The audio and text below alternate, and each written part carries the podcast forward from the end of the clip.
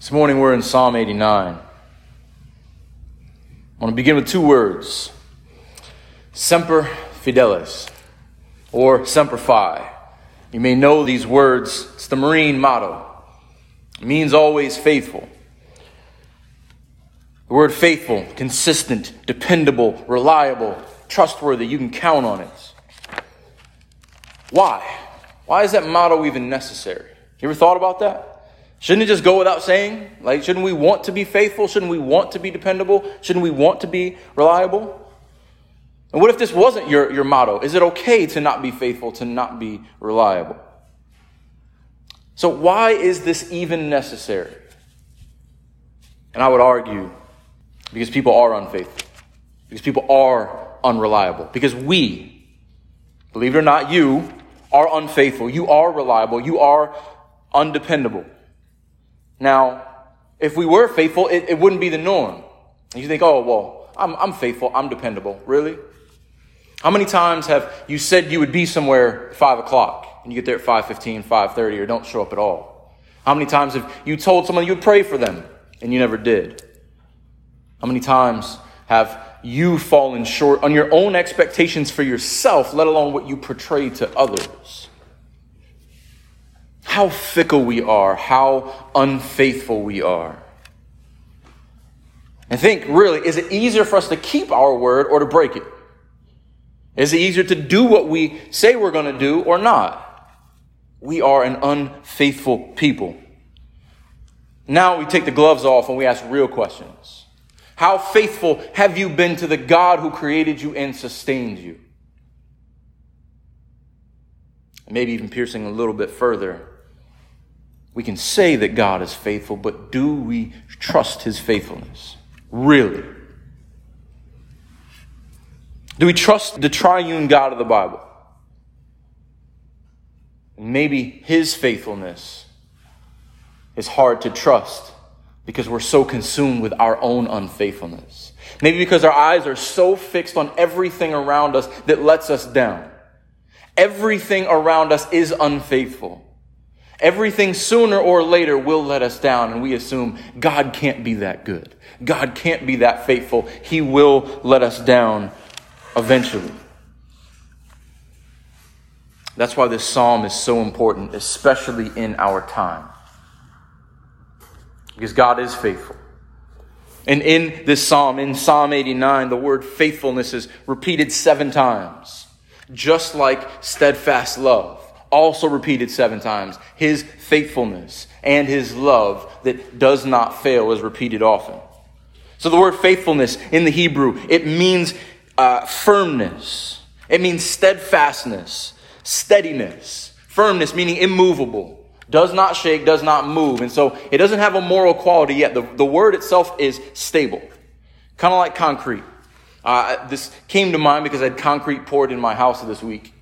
And once the concrete cures, it is firm. It is steady. I can trust in it. I can jump on it. I can do a backflip. I can, I, it will not move. Yes, I can do a backflip in, into the pool though. Cannot do it on dry ground. And it won't let me down. But it eventually will. It'll eventually crack and it'll eventually crumble. Even the most sturdy thing that we can put together with our own two hands will fail us. But when you apply the concept of faithfulness to a person, then it portrays this ethical quality of consistency, reliability, immovability, immutability. If you are a faithful person, you are reliable, you are steadfast, you are immovable. What if we apply this term to a perfect and holy God? A God who is steadfast, a God who is immovable, a God who is unchanging, a God who is unshakable. This is what the psalmist gets at this morning. This is the nature of our God. He is forever faithful. I love what James Montgomery Boice says about this. A God who is faithful is a God who, what he promises, he performs. What he promises, he performs. We can take his word to the bank. We can trust it because He is steady, because He is unchanging. Our God is so steady that we can trust Him like we can trust that four comes after three. and that Thursday comes after Wednesday. He's the whole reason we can expect any kind of order in the universe. That is our God. He put things into order. So, should we so quickly forget when it feels like our lives are out of order, when it feels like things aren't as they should be, that we can trust in Him? So, that's why this psalm is so perfect for our time. Now, we can't get to, to the entire psalm, it's a long psalm. And so, we're going to break it into three weeks, actually. And so, the outline of the psalm uh, we're dealing this week with the covenant. Earlier, I mentioned that this refers back to God's covenant with David. So we're going to deal with the covenant in verses 1 through 18. Next week, we're going to deal with the, the, the Christ, the anointed one of the covenant in verses 19 through 37. And then in the last week, we're going to deal with the complaint. And this is why this is helpful for us now. Because for 37 verses, the psalmist is praising God for his faithfulness. And then in verse 38, he admits his doubt. God, I know all these things about you. I know these things to be true. But right now, it doesn't feel like it. And so we're going to deal with that in week three. What happens when our faith and our feelings clash with one another? And so this is one of the rare Psalms, Psalm 89, that has a clear referent, meaning that it refers directly back to uh, the God's covenant with David as its basis. And it appeals to it really within our first four verses and, and throughout the Psalm. And so what we're going to be doing in this, we're going to balance the uh, redemptive aspect with the historical aspect. How the, the history, how this applies to Israel as a nation and the prophecy that, that looks forward. So, first, in the historical view, which we'll look at throughout, the historical view of God's covenant is the character of the higher king who makes a covenant or an agreement with a lower king, and how the character of the higher king is projected on the lower king.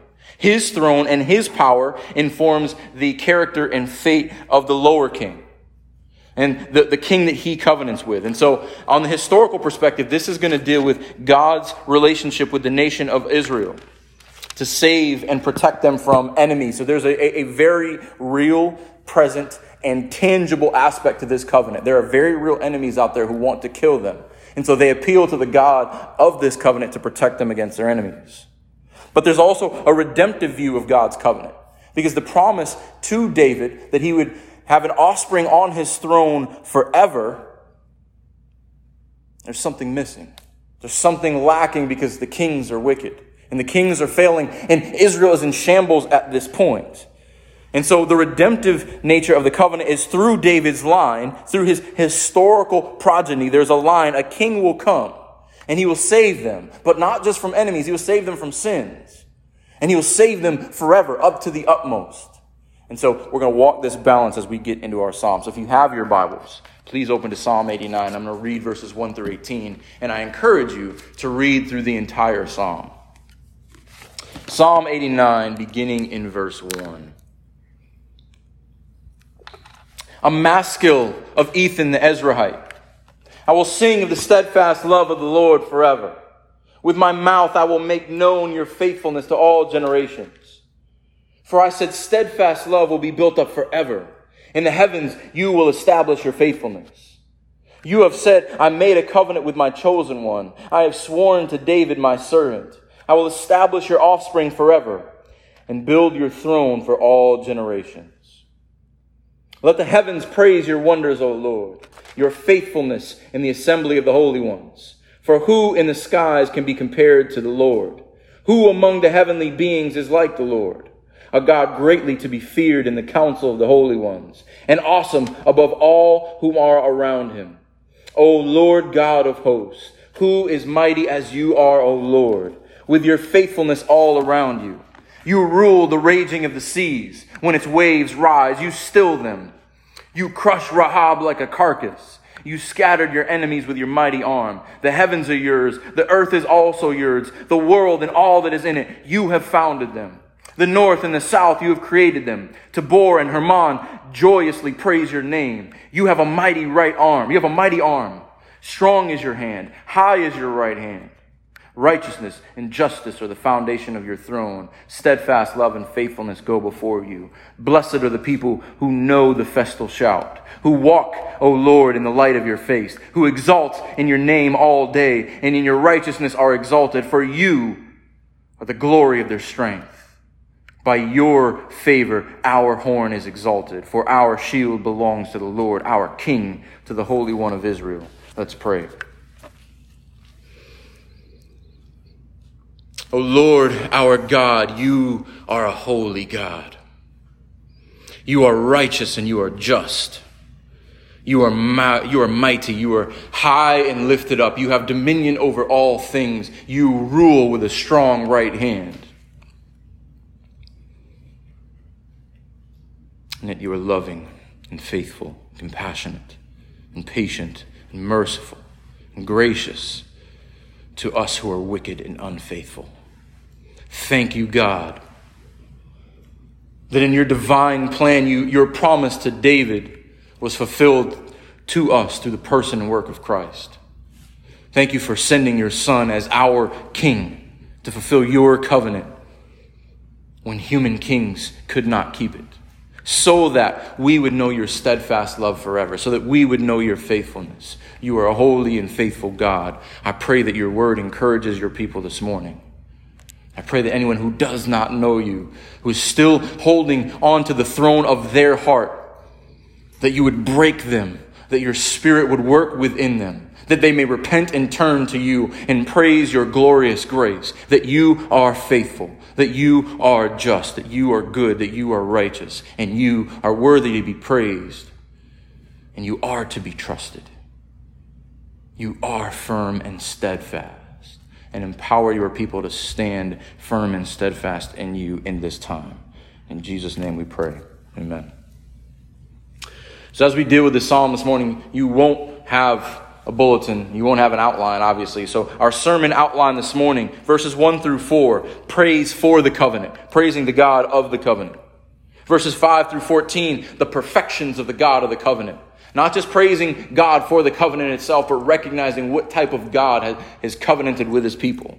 And then the final verses 15 through 18, the people of the covenant. So let's open up Psalm 89, a maskil of Ethan the Ezrahite. Uh, Ethan the Ezrahite is mentioned a few times in the Bible. He is, he is mentioned as the wisest man in Israel right under Solomon.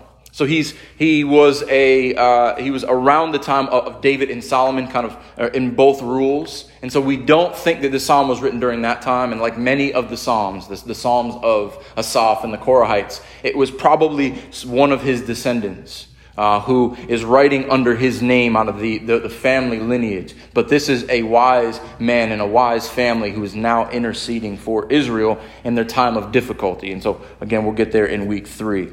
So, in the first four verses, we get our theme by what we see repeated. As we say so often, where the Bible repeats words, we should pay attention. What are the things we see? I will sing of the steadfast love of the Lord. So we see steadfast love come up in verse 1 and verse 2. Forever comes up three times. I will sing of the steadfast love of the Lord forever. For I said, the steadfast love will be built up forever. Verse 4, I will establish your offspring forever. God is steadfast forever. Also, we see faithfulness repeated. The end of verse 1. I will make known your faithfulness to all generations in the heavens, verse 2, you establish your faithfulness. Throughout the psalm, seven times, God is a God of steadfast love. God is a God who is faithful. Eight times, God is a God who keeps his covenant forever. This is the theme, praising the God of steadfast love, the God of faithfulness, who is faithful forever. And it all surrounds around thanking him for the covenant. The covenant that he made with David that secures the protection and the lineage of Israel. And this is what the psalmist is praising him for. This is where he begins, even in the time of trouble, even when Israel is in a mess right now. Keep reading to the end, you'll get that. But what is most foremost in the psalmist's mind is that God is a covenantal God who keeps his promises to his people. So he begins with, I will sing of the steadfast love of the Lord forever. I will sing. I love what Charles Spurgeon says about this. Since S-E-N-C-S-E, uh, sense sings now and then, but faith is an eternal songster. Sense sings now and then, but faith is an eternal songster. I guess sense, C-E-N-T-S, makes sense as well. But sense meaning, oh, if I understand this, I could sing, oh, thank you, God, because this makes sense in my head at the moment. But when it stops making sense, I stop singing. What Spurgeon is saying, if you have faith, you are an eternal songster. Because if you truly trust in the Lord, there is no shortage of things to sing about. And then a play on words here, uh, C E N T S. If it makes sense, if you get a couple bucks in your pocket and, and you start to, to, to rub the bills together or you, you start to get confident in your bank account, you can sing for that. But do you sing the same in poverty? Do you sing the same when you don't have the same confidence in your mouth? I, I love Spurgeon's approach to this because as people of faith, we ought to be people of song. Why does he sing? Why does the psalmist sing? Because he knows the steadfast love of the Lord and he knows it's on him. It is on God's people. God is faithful. I will praise a faithful God because if you have a God who is firm, who is unchanging, who is immovable, what else could you do but praise him? God is faithful forever. And the same thing should be for us. Remember it, rest in it, celebrate it. This is why we sing. This is why we are people of song. Because our God is worthy of our praises. I want to quote Spurgeon at length here. He goes on. And this is so appropriate to our times. Listen to, to his words. Because God is and ever will be faithful, we have a throne, we have a theme for song which will not be out of date for future generations. It will never be worn out, never be disproved, never be unnecessary, never be an idle subject. It will also always, it will also be always desirable to make it known. Sound familiar? Look what comes next. For men are too apt to forget it or doubt it when hard times press upon them. Skeptics are so ready to repeat old doubts and invent new ones. Amen to that. That believers should be equally prompt to bring forth evidences both old and new. We are to remind ourselves and remind the world that our God is faithful. Our God is unchanging, even when the skeptics in the world around us changes. And we should always be ready to give this defense. And now is the time. When the world is looking for answers and the world is, is frantic and, and doubting everything that they, they thought was real, we have something that is real. We have something that is unshakable. Our God has given us plenty of evidences of his faithfulness, and we should be his people to sing his faithfulness. With our mouths, make it known his faithfulness to all generations, not just in that generation or in Spurgeon's generation or in our generation, but every generation until the Lord returns should proclaim his faithfulness. For I said, steadfast love, verse 2, will be built up forever. In the heavens, you will establish your faithfulness. Why is steadfast love set up in the heavens? Because everything on earth lets us down. We look to the God of heaven because everything on earth fails us. And if we're honest, we far too often project our earthly failures on a heavenly God. We far too often project everything we see around us that lets us down on a God who never has and never will if we are in Him. We must look to the God of heaven because earth is passing away. He continues on. You have said, I have made a covenant with my chosen one. Again, covenant, an agreement, greater king to a lesser king.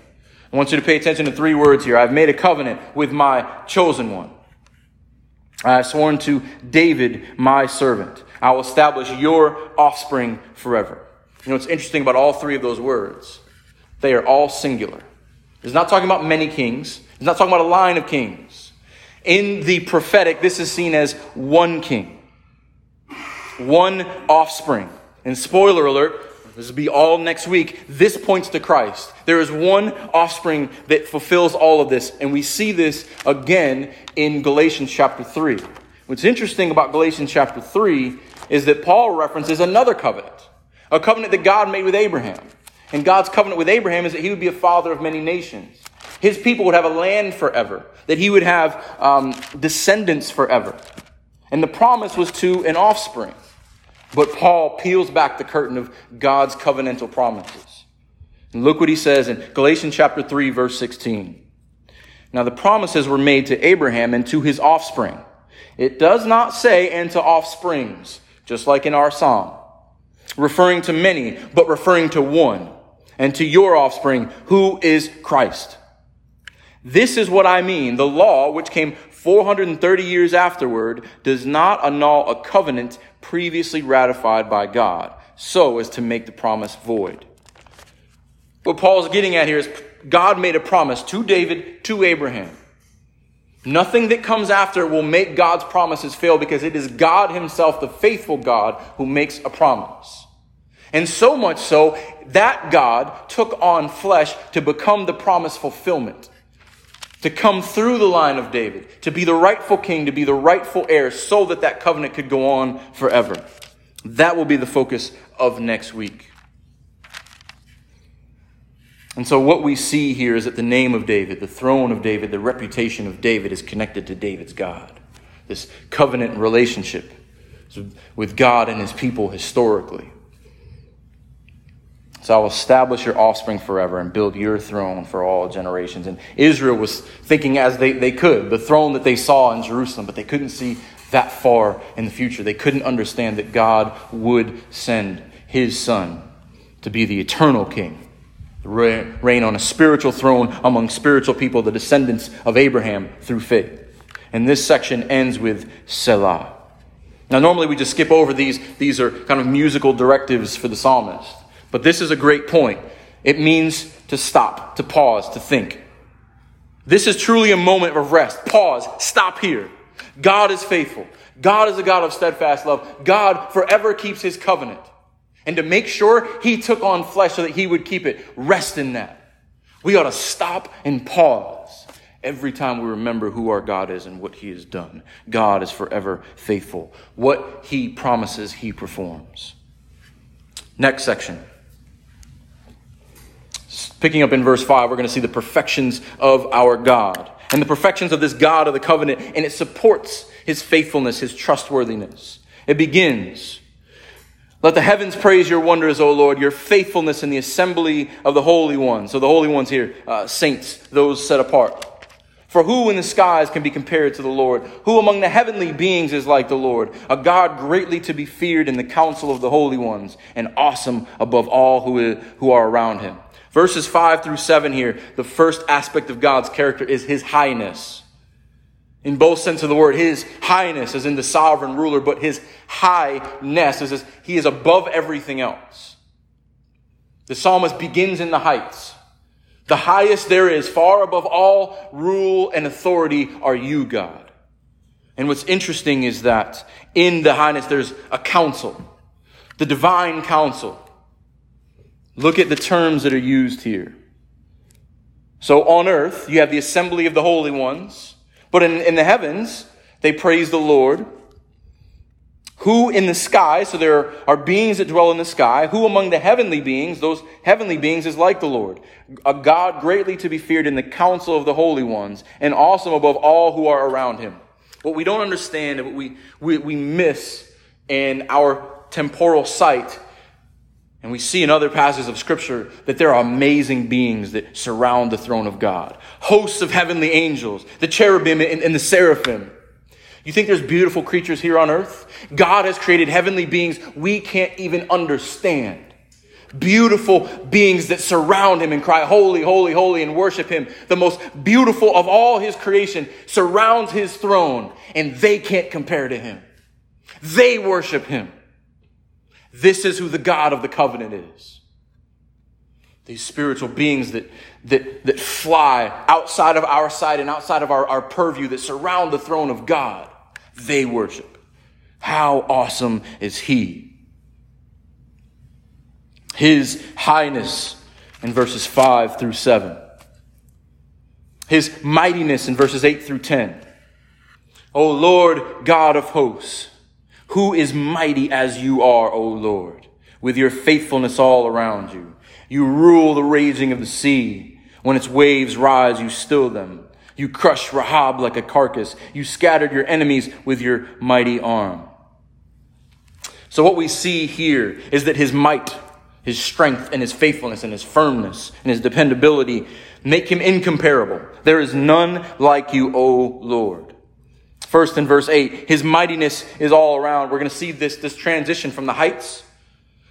He is high. The, the, the heavenly angels, the heavenly beings worship you. But even on earth, there is no power, even the raging seas, that you can't stop, that you are not stronger than. You are the God of heaven and the God of earth. Your might and your faithfulness is all around you, meaning everything is encompassed by it. Everything, you are known by what goes out from you.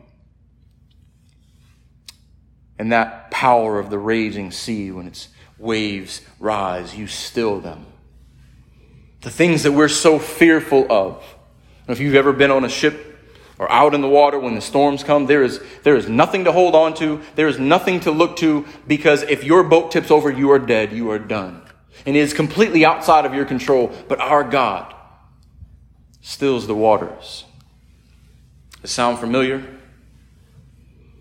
Jesus, when he was on the boat with his fearful disciples and he's sleeping because he's not worried. Why should he be? They are, are fearful in their hearts because they can't predict the sea and it scares them and he wakes up and rebukes the waves. This is the basis for Jesus' rebuke. He was showing them his deity. Who else can calm the seas? They asked themselves the question, but they didn't make the connection. When we read this, it should point us to the God who took on flesh and reminded us so often I am the God of all creation, and I can put the waters to cease. Also, verse 10, you crushed Rahab like a carcass. Now, at first reading, you're like, oh, wait a second. I've read the book of Joshua. I know Rahab, the nice prostitute lady who uh, let them up in, in the window and saved them. And why did he crush Rahab? She just happens to have a very unfortunate name. Uh, this, this refers to sea monster. It uh, often refers to uh, Egypt. And so they use a slang term for Egypt. This, this word means the arrogant one. And so her name, unfortunately, is arrogant one. But and so when, when God says, or when the psalmist says, you crush Rahab like a carcass, this is a, this is a polemic against Egypt. Meaning, this is an argument against the false nation and the false gods of Egypt. You crushed Rahab. You crushed the mighty sea monster, the arrogant one. You put them to death and scattered your enemies with your mighty arm. This is what is speaking to. So God's might is against the powers of the, uh, of the earth, the natural forces, but against the principalities of the earth, the, the earth, the nations. So we get his, we get his highness we get his mightiness. Verse 11, we get his dominion. The heavens are yours. The earth also is yours. The world and all that is in it, you have founded them. Look at the repetition here. The heavens, yours. The earth, yours. The world, yours. All that is in it, yours. There is nothing outside of your control, nothing outside of your ownership. Oh God, you have dominion over all things. The north and the south. These are representative of everything. The north, the south, the east, the west. As far as you look to the north, as far as you look to the south, as far as north is north, as far as south is south, it's yours. Nothing is outside of your control and your ownership. And then he gets into specifics here. Tabor and Hermon joyously praise your name. Well, if you don't know what those are, that means nothing to you. These are two mountains in Israel.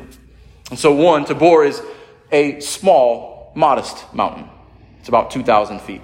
Hermon is a great mighty mountain, 9,000 feet.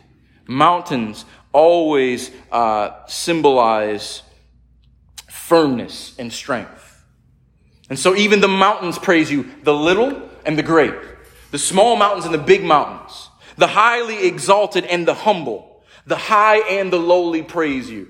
The north and the south is yours. The high and the lowly praise you. Everyone comes before you. There is nothing, even the mightiest mountain, that will not bow down to you because you own it and you are worthy of its praise. That is the God of the covenant. He continues with his rule in verse 13 and 14. You have a mighty arm, strong as your hand, high as your right hand. How do we describe the rule of God? Now, because we don't use these terms, because we don't have a king, we don't really understand what these mean. But think about this for just a moment. You have a mighty arm. When the Bible speaks of an arm, it is reach.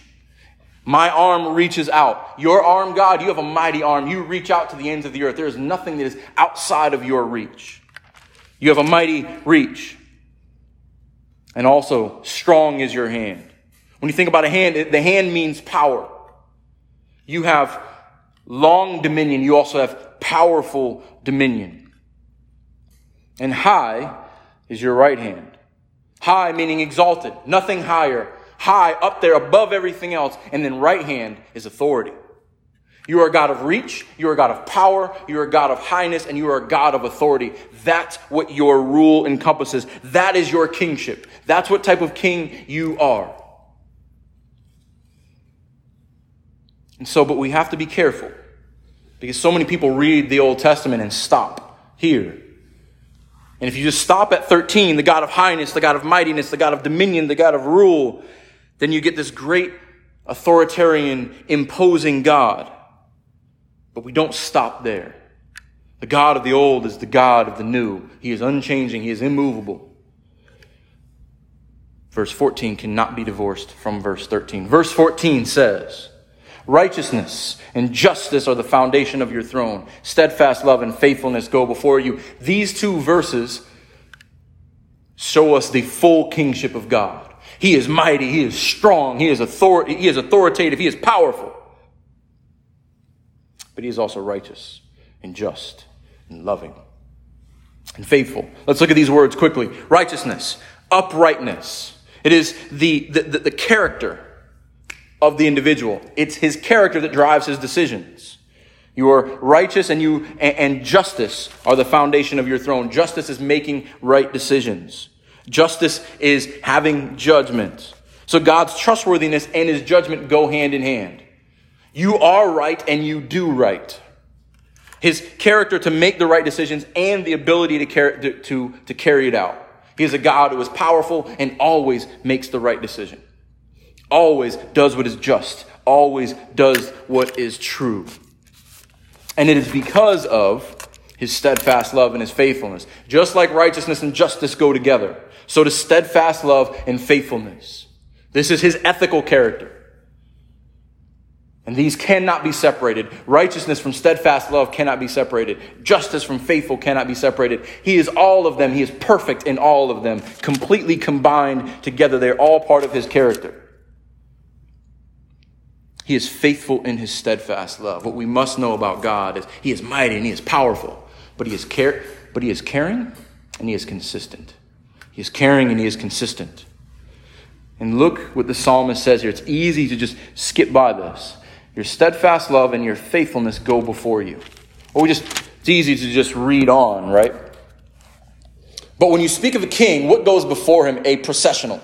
And so, again, we don't have a king, we don't understand this. But when a king would travel, there would be people in front of him who would carry his banner. His armies would go before him. The, the trumpeters and those who are celebrating along with him. Those who declare who he is go before him.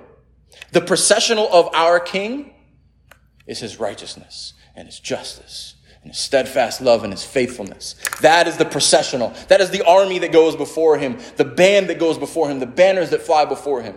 Every time we see righteousness and justice and steadfast love and faithfulness, we see our king. Our king is not far behind because those are characteristics of our king. This is the God of the covenant.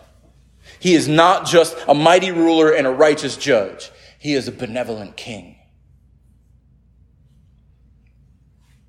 And so the covenant is to be celebrated. The king is to be celebrated. But the people are blessed because of the covenant. This is where we find ourselves in the close, our final section, 15 through 18.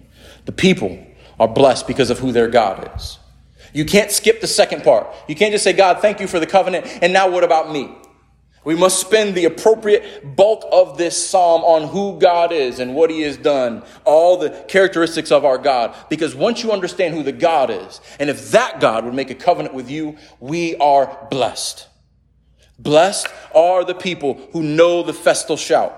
Let me just clear up a couple things, and then I want to uh, look at this progression that happens in verse 15 and 16. A couple things. The festal shout. So when the festivals would happen, we've, we've covered them many times. There's three major festivals in the life of Israel. They would come and they would come shouting and rejoicing.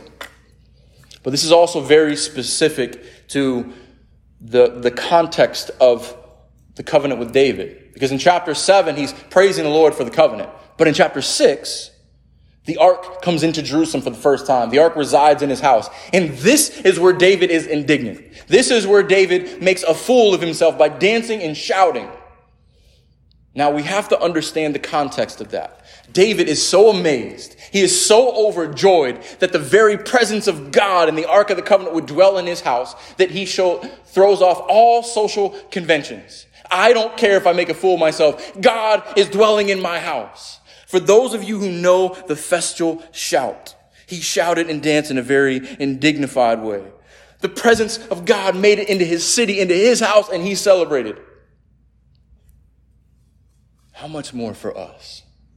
The presence of God is no longer in an ark, it is in our hearts.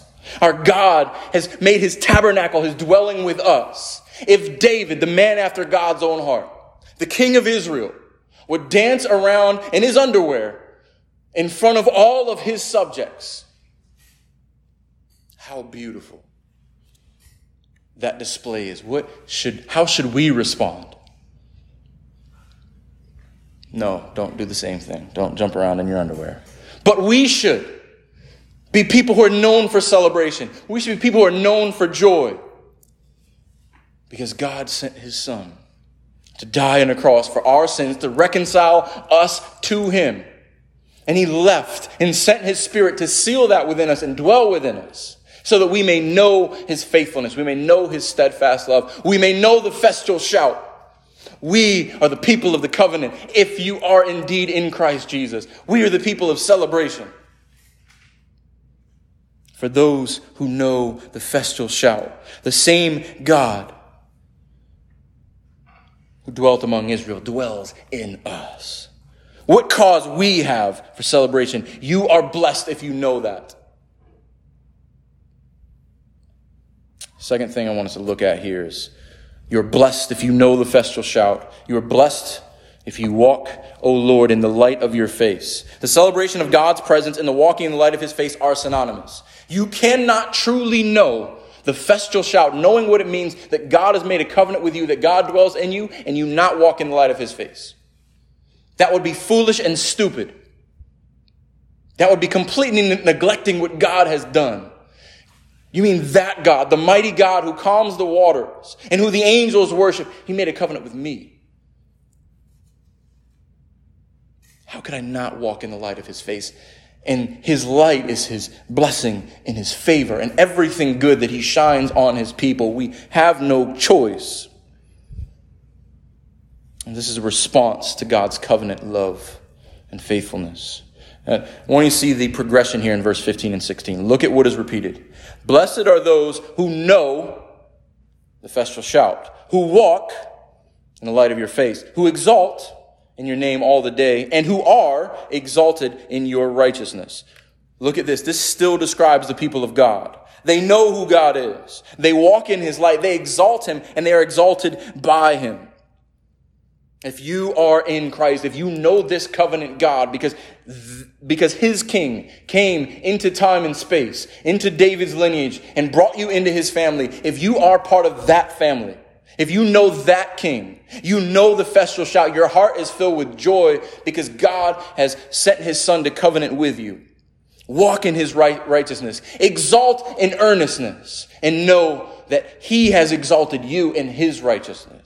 This is beautiful. We don't need to lift ourselves up because God exalts us. We know this is only possible through the righteousness of Christ. It is only by the righteous one. It is never on our righteousness. It is His righteousness who exalts us. And how much better that Christ would die. Christ would come first to fulfill this, coming from the line of David, to be the king of the Jews, to be the king of Israel, and then die so that we might take on his righteousness, that we might be saved from our sin, that he would take on our wretchedness, and we take on his righteousness, and God exalts his righteous because his son has exalted him in his sacrifice. Verse 17, for you are the God of their strength. Excuse me, for you are the glory of their strength. You're also the God of their strength. For you are the glory of their strength. There is nothing in the knowing, the walking, the exalting, the righteousness that comes from them. Look at the words here. You are the glory of their strength and the favor and the exaltation. Glory, strength, favor, and exaltation. These are all characteristics that are not intrinsic, meaning within man himself. They are characteristics of God given to man. They come from his righteous account. That's what it means that God covenants with his people. Because a wicked, unfaithful people They are given glory and strength and favor and exaltation because they belong to their God and those characteristics belong to their God. This is what it means that God covenants with his people. Not just life being a little better, but that God forms us into his image that we may truly be the imago Dei and, and reflect him for who he is. And he is the one who exalts. By your favor, our horn is exalted. Horn, we've talked about this before, comes out of the head of an animal. Our horn, our head is exalted through him. He exalts people. We don't need to exalt ourselves. But I want us to think about this. What do we lift to? If we think about all the characteristics we've just covered and the God of the covenant, what do we look, look to to lift our heads? What do we look to to lift our horn, our pride? What makes us feel good about ourselves? Do we look to the glory of God, to His strength, to His grace, for Him to lift us? Or is it our career? Or is it the validation of the people we look up to? Is it our possessions? Is it our clothes? Even a new haircut? Those of us who, those of us who can get haircuts. You know, likes, video game scores. How many things do we pat ourselves on the back for? Look what I've done. I'm holding my head high because I'm exalting myself. But where do we find our exaltation? The God who is the glory of our strength, the God whose grace exalts his people. And finally, here, this is the transition between next week and this week.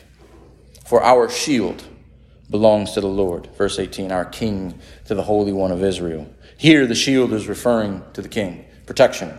The God of protection, the God who is their shield, sends them a human shield as his representative. You have given us a king to protect us. We're reminding you of this, O God. For our shield belongs to the Lord, our king to the Holy One of Israel. The king is from the Lord, serves the Lord. The king serves on behalf of the true king. The shield protects on behalf of the true protector. This is going to be the appeal because as the king goes, the nation goes. And we're going to see next week and the week after the state of Israel because of their king. So here, here I want to conclude with a couple thoughts. We serve a faithful God. We have to get this, I want to bring it full circle. We can't understand how faithful God is unless we know how unfaithful we are. You are unfaithful. You cannot keep your promises. Period. We can celebrate and praise Him because of His steadfast love because he is faithful and he has assured us forever through his offspring, through the throne of David, through the righteous son. He is high. He is mighty. He has dominion. He has rule. He is righteous and he is just and he is full of steadfast love and faithfulness. It is through him that we are reconciled to a faithful and holy God. And we should celebrate that. But if you don't serve him, you must know how faithful, unfaithful you are. You must know how unrighteous you are. If you are trusting in your own strength, if you're trying to lift your own head, you must know that there is not enough muscles in your neck to lift your head high enough to the God who reigns over the heavenly hosts. Your only hope is in his steadfast love. Your only hope is to appeal to the covenant through his son. Your only hope is his righteousness, his faithfulness, because you are not able to keep in a covenant. You cannot keep an agreement with God. Only God can keep an agreement with God. That is why Christ took on flesh. So just leave you with this. I want you to think about this. You can either be under the wrath of the God who crushed Rahab, who calms the seas, who commands the angel armies. Or you could be under his covenant love through his son and his forever faithfulness because of his righteousness and his work on your behalf. Please think on this, and I hope it pierces your heart this morning. If you know it, celebrate it and rest in it. If you don't, repent and turn to it. Let's pray and respond to our faithful God.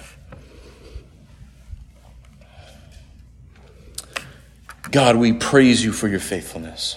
We praise you for your steadfast love. We praise you for your goodness. We praise you for your righteousness. We praise you for your mightiness, for your highness, for your holiness, for your dominion and your power and your rule and authority, your goodness and your grace and your mercy toward us. A God who condescends to his people, a God who makes a covenant we could never keep, a God who keeps a covenant we did not deserve.